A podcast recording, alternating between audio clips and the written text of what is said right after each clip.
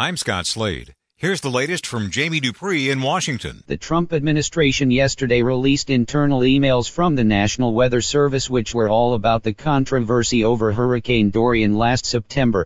You may remember that President Trump on a Sunday tweeted that southeastern states including Alabama should be ready for a direct hit from the storm, even though the forecast had Dorian going up the east coast and nowhere near Alabama. The internal emails showed the Birmingham Weather Office suddenly started getting all kinds of phone calls and social media messages from people worried about a forecast change. Officials said the Alabama forecasters had no idea the president had sparked all those questions as they immediately went on Twitter to say Alabama was not in any danger. Of course that led to days of controversy and the president bringing out his own modified forecast map in which he added a semicircle over Alabama in black marker.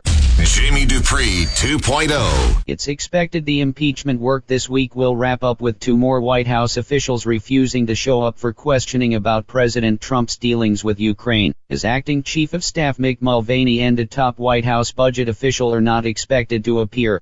That will mean 11 different officials from the Trump administration will have refused to appear for testimony just this week, as Democrats are certain to rattle off their names repeatedly to make the case that the White House is obstructing a congressional impeachment investigation. In fact, that was one of the impeachment charges leveled against President Nixon as Democrats said the president and the White House repeatedly defied congressional subpoenas for direct evidence and testimony, which is what has happened almost a dozen times this week.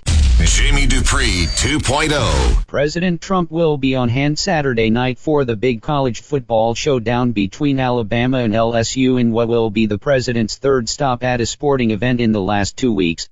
The president got a mixed reception at a mixed martial arts gathering at Madison Square Garden in New York last weekend.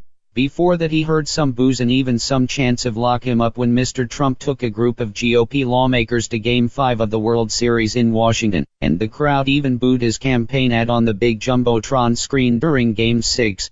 While the SEC football crowd in Tuscaloosa should definitely be on the side of the president, you never know what's going to happen at a big sporting event where you don't control the crowd.